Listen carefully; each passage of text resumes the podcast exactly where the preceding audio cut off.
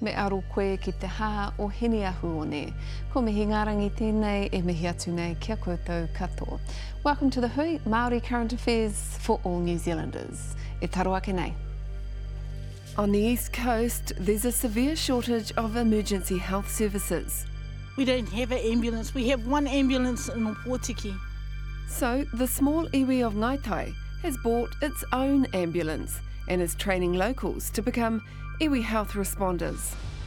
I'm no doctor or anything, but if I can just do a little bit to help someone, you know, like maybe survive, then that's all worth it. And the unwanted stray cats and dogs in Te Tai Rāwhiti and the mobile SPCA unit, trying to neuter as many as possible. You know, if you think about one litter, how many they create off one litter, a litter of 12 puppies can just go on to create hundreds of puppies.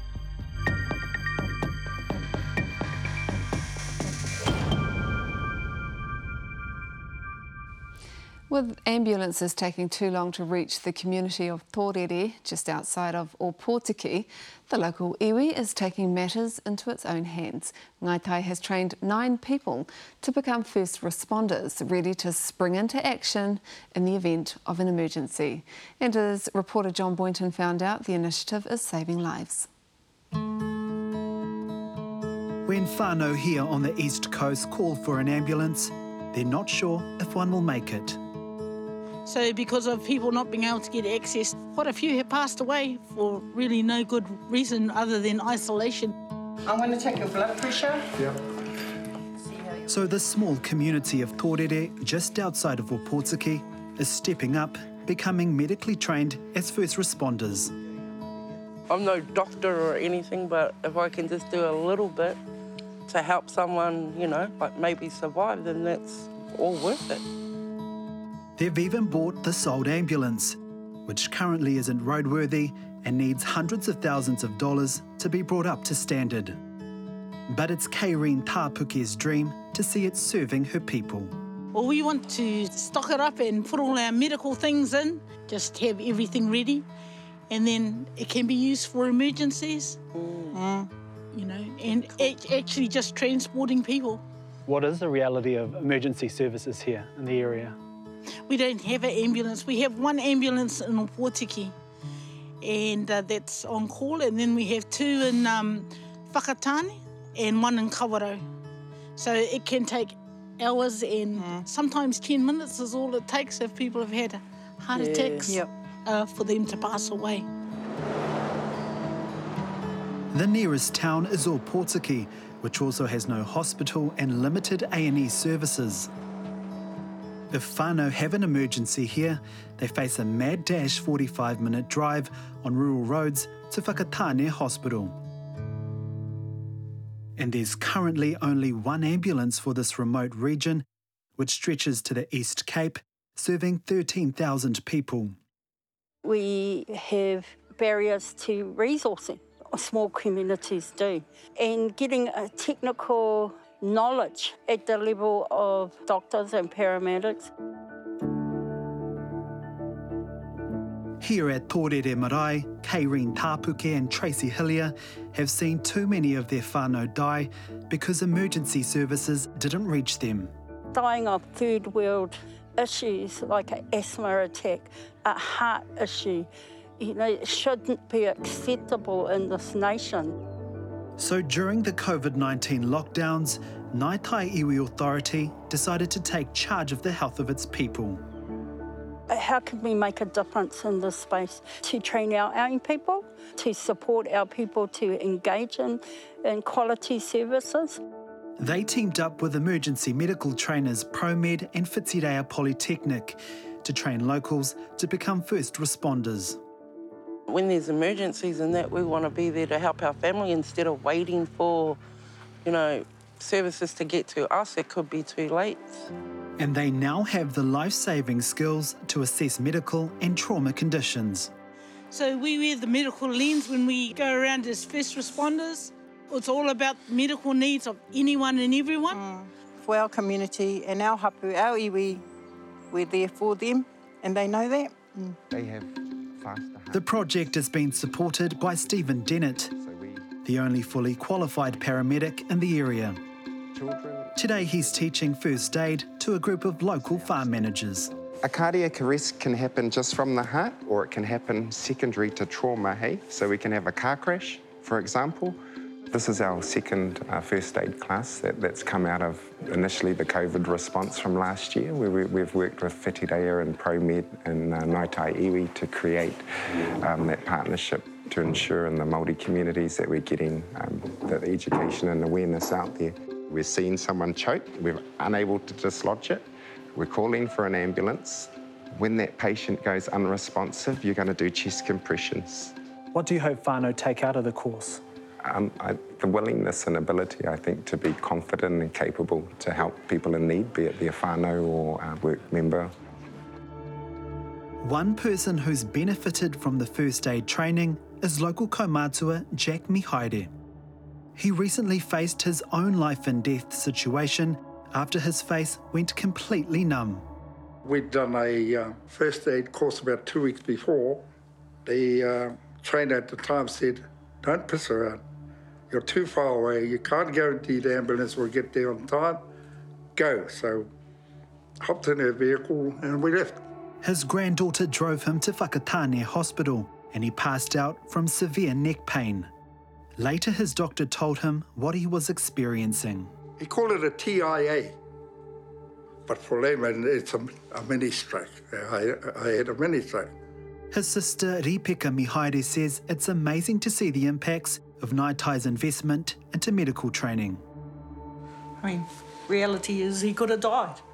So I, I believe the likes of the iwi responders is very important because you're going to have them within your communities, people who know um, the signs.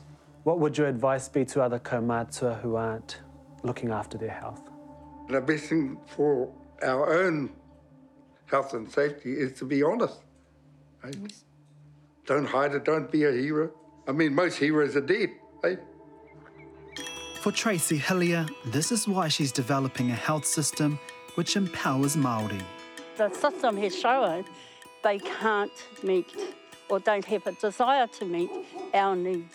When our people start moving from sickness to actually seeking well-being, taking informed decision about their well-being and not waiting and lying in bed, as most of our people. They don't want to be a problem.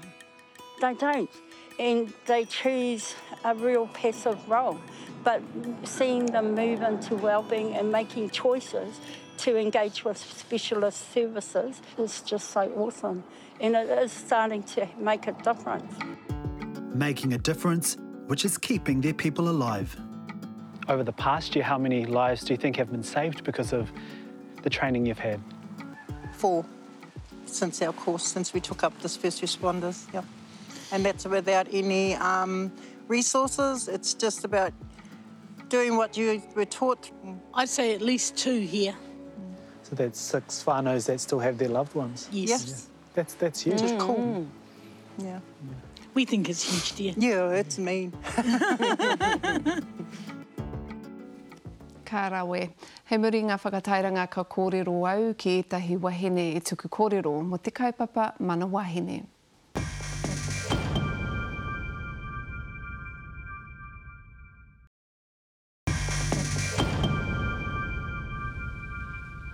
Auraki mai anō. Many of our most formidable wahine Māori have been giving evidence at the Mana Wahine Kaupapa inquiry. The hearings are an opportunity to look at the impact and consequences of the past, such as the land wars, urbanisation, treaty settlements and the economic impact of COVID. Kei taku taha tokoruanga kai whakapai ko Ripika Evans rawa ko Tania Rangihaua. Tēnā kōrua. Tēnā koe. Ripika, you are our original claimant. Um, the claim was filed in 1993 by a gr- group of tino mana wahine, um, including yourself. What was the initial claim about? Do you remember? Well, the initial claim is tēnei te mihi atu kia, kia koutou ko wehe atu, mm. uh, koutou o ngā claim, uh, ngā, ngā claimants ko uh, 10 of the 16 original claimants of the Y381 claim, uh, which was known as a Māori Wins claim in 1993, have since passed, including Dame Mira Szászy. uh, one of the leading claimants, and the six that survive are uh, claimants today. So the genesis of the inquiry, of the 2700 inquiry, was actually that claim. And that claim came about from the disappointment of Dame Mira Szászy uh, to the Treaty of Waitangi Fisheries Commission 28 years ago. And really, the issue that that triggered was really the issue of how could a woman of her status mm. uh, be disappointed from a commission. And I think it speaks to the metaphor of the claim, the issue at the heart of the claim, which is really that, this, that the Crown are um, trampling on the mana of Māori women. Mm. And that's really, in a nutshell, what the claim is about, about the Crown yes, breaches, but actually trampling on the mana of uh, mm. te wahine. Mm. Another wahine, um, your tupuna Te Rangi Topiora, she signed Te Tiriti. Um, she was a property owner, a tribal leader at a time where Māori outnumbered uh, the settler population 40 to 1 back then. I guess, how did Māori women lose their foothold in leadership? What, what have you found? Well, i te tuatahi, he, he, he mihi aroha tāku ki te whānau o Hohepe, Hohepa Mason, mm. te pāpā um, no Ngāti Awa, um, he pautoko manawa ia, um, he mihi tino aroha ki, ki te whānau. Um, yeah, I, I mean, I was fortunate to be able to write about my tipuna and present present her story um, to the tribunal. And she, certainly she was an extraordinary woman. Um, but there were many, many women who were extraordinary um, as well, and their stories have been brought to the hearings, to the tribunal, and it's it's just so fantastic that we're getting to hear about those women, when in fact for many years there's well for so many years their stories haven't been told, and their stories are important. Mm.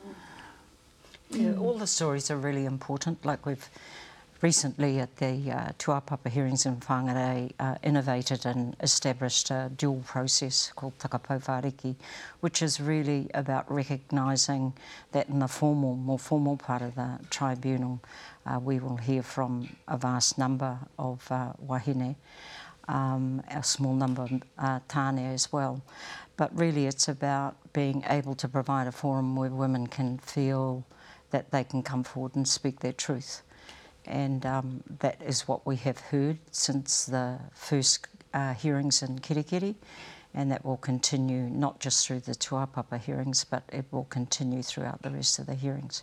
When you say speak their truths, is there any that stick out that, that um, have, have made a, a, a, real place for you? An impact. I think mm. that um, all of them. I mean, it's uh, hard to, hard to uh, kind of it, just a few of them. I mean, Tania's story of Rangi Topeora and that at the beginning, Ani Me Kaire.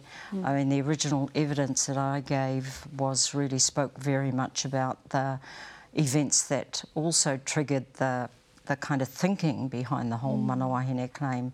And I'm thinking of people like Dame Mira and uh, conversation between Dame Mira Szászy and um, and Miria Simpson, who did the original research on the 13 Māori women signatories of the treaty. I mean, that was the first breach. That is the evidence that we present mm. in this. There, there was a breach of recognition of the rangatiratanga, of the partnership between Māori women and the Crown, and that those 13 women were in fact denied the right to sign the treaty, even though some of them, uh, they were all rangatira in their own right, but, you know, you had Crown agents running around and saying Māori women weren't, weren't rangatira and mm. therefore couldn't sign the treaty, but 13 of them did. Mm. And I think so, that's, that yeah. is the story, isn't it, that sticks out, well, certainly for me, that sticks out the most because um, we here we are talking about Crown breaches of the treaty, and yet only three, and as far as we can find out, that there are maybe only 13 of the women who actually signed, and many, many more could have, in their own right, have signed that treaty. But for what the English laws, English norms, English views against um, patriarchal views against women, they were denied. In fact, Rangi Topeora, when she went to, to sign the treaty, she was um, stopped by one of the officials, um, and uh, her her brother stood up and said, let her, you know, sign this treaty. So He she stood. rangatira. Yeah, he Yes. Um, you, you've said that the demise of Manawahine has affected us not just spiritually but actually physically as well, and you talk about um, health, the, the hauora of Manawahine. What kind of, you know, how do we rectify that? How do we find equity and equality again?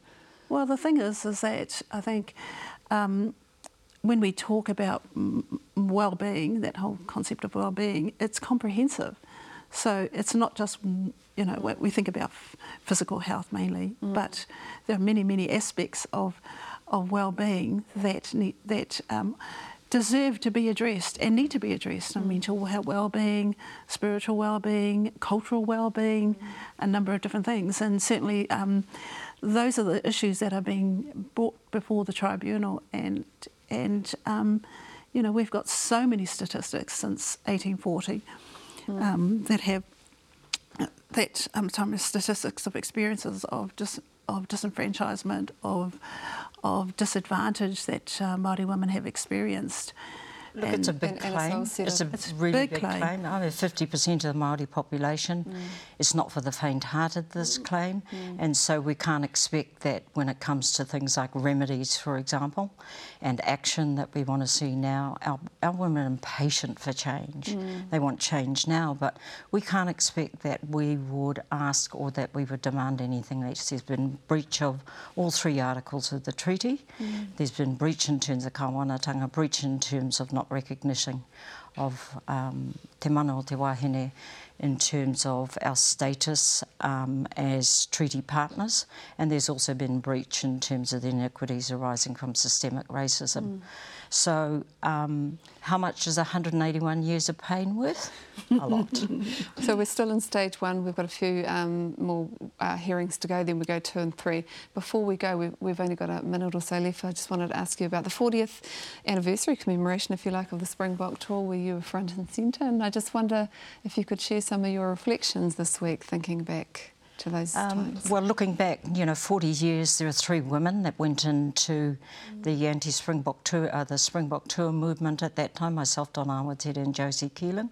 We went in there with the express intention of turning, uh, of hijacking actually the anti-apartheid movement, making the anti-apartheid movement recognise that actually clean up your own backyard first. We've got domestic racism, and let's do something about that rather than fighting foreign battles. Uh, which our people have done before. 40 years later, I think we it's symbol. It, it's kind of symptomatic that now John Minto leading the charge against Palestine. What does that say about the anti-apartheid movement, the anti-racism movement? Learn the lessons of history. Don't repeat them. Tēnā Closed. kora. Equally to the claim. Yeah, kia ora. Tēnā kora. Thank you for coming on. Kia ora mihi. Uh, a koaka nei ka tirotiro ki tētahi kaupapa o te tai rāwhiti. Next we visit the East Coast where the SPCA is tackling an explosion of cats and dogs.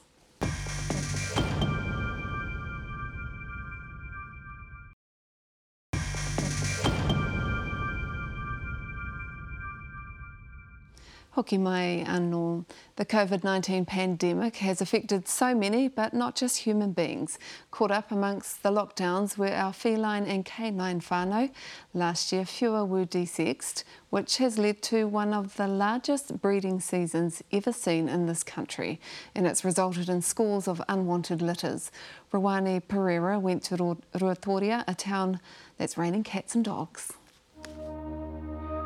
This papakainga in Ruatoria is home to a multitude of dogs. They're much more than pets for the kids. To Fallon Horaki, her dogs are vital to their whānau. They bring in food for us. You know, our boys go hunting a lot to fill up our freezers, venison and the wild pigs, and they play a big, big role with our families. Not just my family, majority of families around here. As well as her own animals, Fallon's recently taken in these stray puppies, and she's feeling overwhelmed at the thought of looking after them all. But it's not just the number of dogs, it's cats too. Lots of stray cats, but at the same time, you know, this is country, so the cats are handy. You know, they keep the rats away. So every animal's got a purpose, really. Come on. Emma, come on, you little critters. Come on. Jocelyn Hohepa and her mum, Queen Nata, are being overrun by these feral cats. You've been here 30 years and you've had cats on your door that long. Jocelyn says this latest batch of newborn strays are the most she's ever seen at her mum's place in Tikitiki. This is the worst. For me, it is a big problem here because there's so many of them. So this is the second litter, and I'll be honest, I took the last litter to SPCA in Gisborne because what else could I do? That was six, and then another five popped up. There was another three before this, but we managed to rehome them. This is the third lot in the last, how many months? Three months? Four months? Yeah.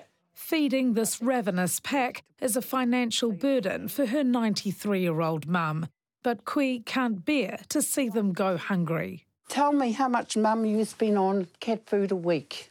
I did the maths for you one day. Oh, Up to $70 sometimes a week. It's $10 a roll. And biscuits.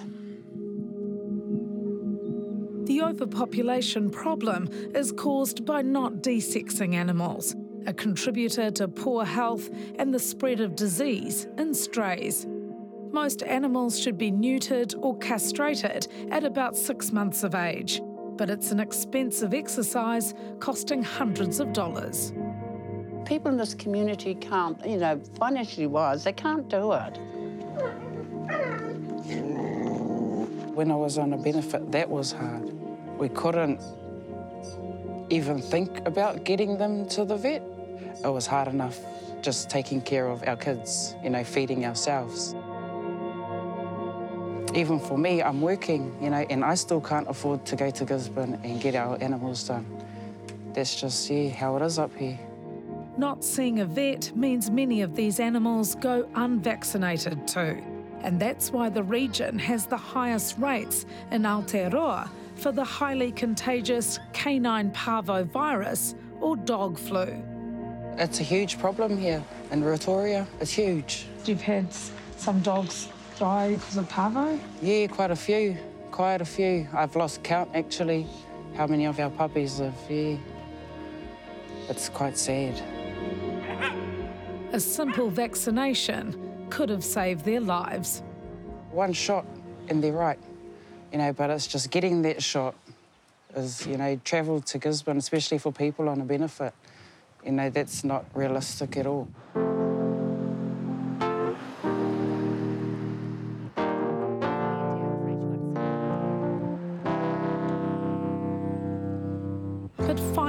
Help is here. The SPCA have set up this caravan, complete with a mobile operating theatre, vet, and vet nurse. For the past two months, it's been touring Te Tai Rāwhiti, providing essential veterinary services for around 500 animals in the region. Provide food and water, so small light meals and lots of water, okay? They're in Ruatoria for two weeks, offering a range of procedures like desexing, vaccinations, and microchipping at no cost. Distractions. I know, it's much better. Lindy McGee is a former animal welfare officer who manages the SPCA Centre in Turanganui, Kiwa. She's been trying to squeeze everyone in, and the need is great. We were supposed to be up here May last year. We got derailed because of COVID. So, um, three years for the idea, two years in the planning, and we are finally here. It's making a bigger impact than, than I could have ever imagined. Make it convenient, make it affordable, bring the service to the people, and, and they will come. Vets have been in high demand. Locals lining up to get much needed treatments for their cats and dogs. When you heard it was just a koha donation, Yeah, I just about had a heart attack. Did you see that? Yeah. yeah. Grateful as for this right now because up here it's survival of the fittest. So this is like a godsend. Animal owners don't have to make the more than two hour drive to Gisborne to see a vet, which is another barrier to getting care. That's a huge ask for animals to be transported that far. Yeah. They don't know what's going on, so for them that would be pretty traumatic.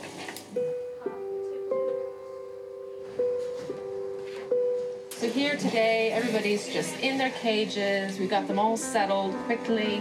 You know, they'll be home having dinner. You know, they'll be absolutely fine. Wee Crack, I'm so sorry.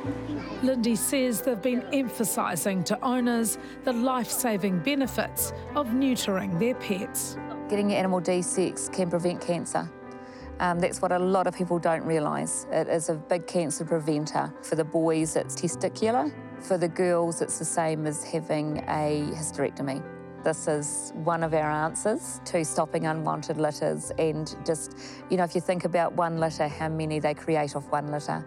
A litter of 12 puppies can just go on to create hundreds of puppies.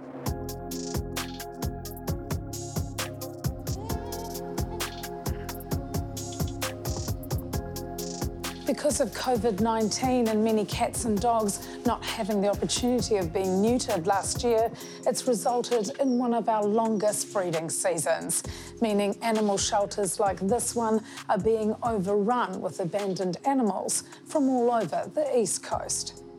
When I was growing up, that's what we saw. You know, if there was an unwanted litter, you'd dump it. You know, so we thought that's how how it went. You know, we didn't know about getting them de-sexed or anything like that. It's not till I got older and realised, oh, you can. I reckon people need to be educated, especially the younger generation.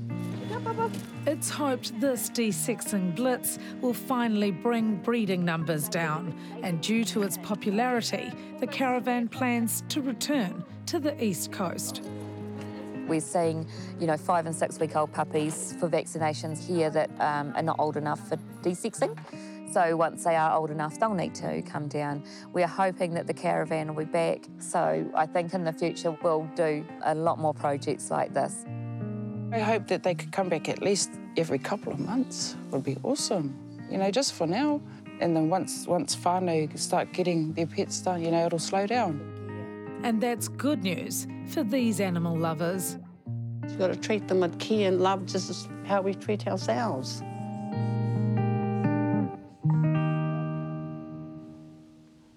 Ko hikina te hui mo tēnei rā. If you've got a story for the hui, drop us a line on our Facebook or Twitter page. Uh, you can also find links to all of our stories at newshub.co.nz. Ngā manaakitanga o te wāhi ngaro ki runga i a koutou kato. Pai marire.